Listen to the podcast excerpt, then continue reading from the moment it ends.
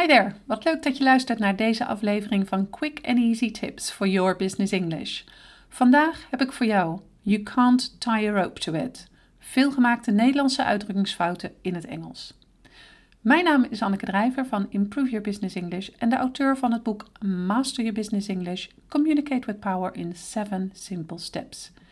Ik help jou als ondernemer of doelgerichte professional van je middelbare school Engels af, zodat je ook internationaal met impact en vol zelfvertrouwen in het Engels kunt communiceren, maar bovenal volledig jezelf kunt zijn. Voordat ik begin met de podcast van vandaag, wil ik je graag laten weten dat de podcast die je nu luistert nummer 100 is.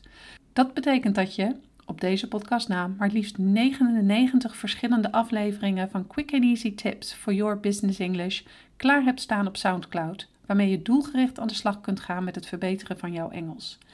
Ben je benieuwd naar meer tips? Geen zorgen, ik ga namelijk gewoon door met het opnemen van deze podcast.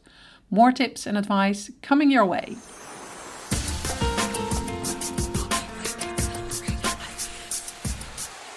De podcast van vandaag gaat over uitdrukkingen. En dan met name veelgemaakte fouten van Nederlanders wanneer ze uitdrukkingen in het Engels gebruiken. In een podcast die een tijd terug is verschenen heb ik verteld dat uitdrukkingen en gezegden het allerlaatste onderdeel zijn dat je van een taal leert. Dit komt omdat uitdrukkingen en gezegden niet heel vaak voorkomen, waardoor de kans kleiner is dat je ze op een natuurlijke manier oppikt. Denk je nu, dan gebruik ik toch gewoon geen uitdrukking meer wanneer ik Engels praat? Nou, dat wil ik niet per se aanraden.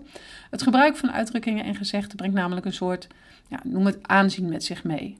Dit komt omdat het het laatste onderdeel is wat je van het Engels leert. En wanneer je dat onder de knie hebt, kom je meteen een stuk professioneler over.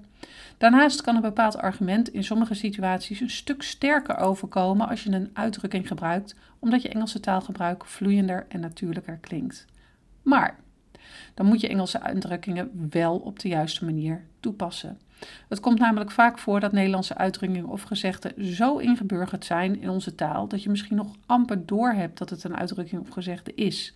Het kan dan voorkomen dat je een bepaalde uitdrukking of gezegde letterlijk vertaalt wanneer je Engels praat, maar dat kan voor rare situaties zorgen. Hoe dat komt? Nou, wanneer je een uitdrukking of gezegde gebruikt, zeg je iets terwijl je eigenlijk iets totaal anders bedoelt. Denk bijvoorbeeld eens aan de bekende Nederlandse uitdrukking: er komt een aap uit de mouw. Wanneer je dit zegt, zal bijna elke Nederlander snappen dat je dat niet letterlijk bedoelt, maar figuurlijk. Het betekent namelijk dat het opeens duidelijk wordt hoe iets zit. Deze figuurlijke betekenis is voor Nederlanders dan wel logisch, maar in het Engels kennen ze deze uitdrukking niet. Wanneer je tijdens een vergadering zegt: Nou, the monkey comes out of the sleeve, zal je geheid raar worden aangekeken. En dat wil je natuurlijk niet.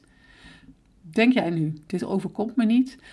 De kans is toch best groot dat je af en toe een Nederlandse uitdrukking probeert te verengelsen. Om je bewust te maken van wat je eigenlijk niet in het Engels kan zeggen, geef ik je een lijstje met Nederlandse uitdrukkingen in het Engels die je beter niet kunt gebruiken tijdens een presentatie of vergadering. In plaats daarvan geef ik je een aantal vervangende zinnen die je wel kunt gebruiken. Nou, laten we beginnen met Now the monkey comes out of the sleeve. dit is hier Komt de aap uit de mouw in het Nederlands? Wil je dezelfde boodschap in het Engels overbrengen? Zeg dan bijvoorbeeld: The truth is revealed. I will fall with the door in house. Dit is de Nederlandse uitdrukking met de deur in huis vallen, wat inhoudt dat je meteen ter zake komt. In het Engels kun je dit vervangen door I'll come straight to the point. He's taking you by the nose. Iemand bij de neus nemen is figuurlijke spraak voor iemand voor de gek houden. Wil je dit in het Engels zeggen? Probeer dan eens He's taking the mickey out of you.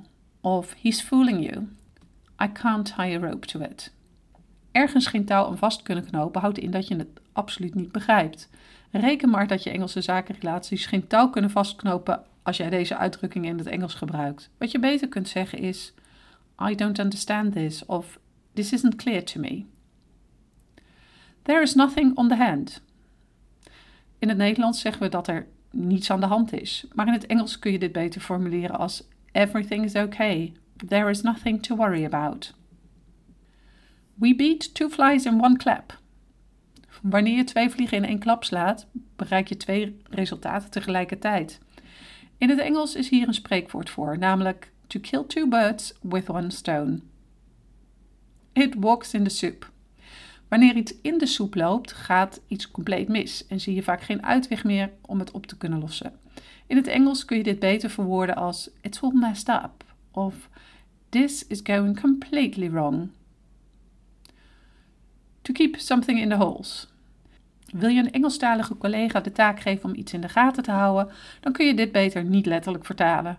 In plaats daarvan kun je beter zeggen to keep your eye on something, hè, wat het Engelse equivalent is van dit spreekwoord. Let's not wind small cloths around it. De Nederlandse uitdrukking ergens geen doekjes omwinden houdt in dat je iets zegt waar je op staat, zonder eromheen te draaien.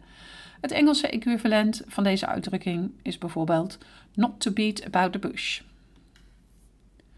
To put someone's nose on the facts. Iemand met zijn neus op de feiten drukken betekent in het Nederlands dat je iemand confronteert met bepaalde informatie. In het Engels is hier geen duidelijk equivalent voor, maar je kan het bijvoorbeeld omschrijven door te zeggen to confront someone, to make someone aware of something. En in sommige situaties kun je het een wake-up call noemen. Nu ben ik erg benieuwd. Is het jou wel eens overkomen dat je een Nederlandse uitdrukking hebt gebruikt terwijl je Engels sprak? Of twijfel je hoe je een Nederlandse uitdrukking het beste kunt formuleren in het Engels? Laat dan even een reactie achter op de website. Als je deze aflevering hebt geluisterd, zou ik het echt enorm op prijs stellen als je een review voor ons zou willen schrijven op SoundCloud of iTunes. Dit helpt anderen weer om onze podcast te kunnen vinden en daarmee hun Engels te verbeteren. See you next time met quick and easy tips for your business English.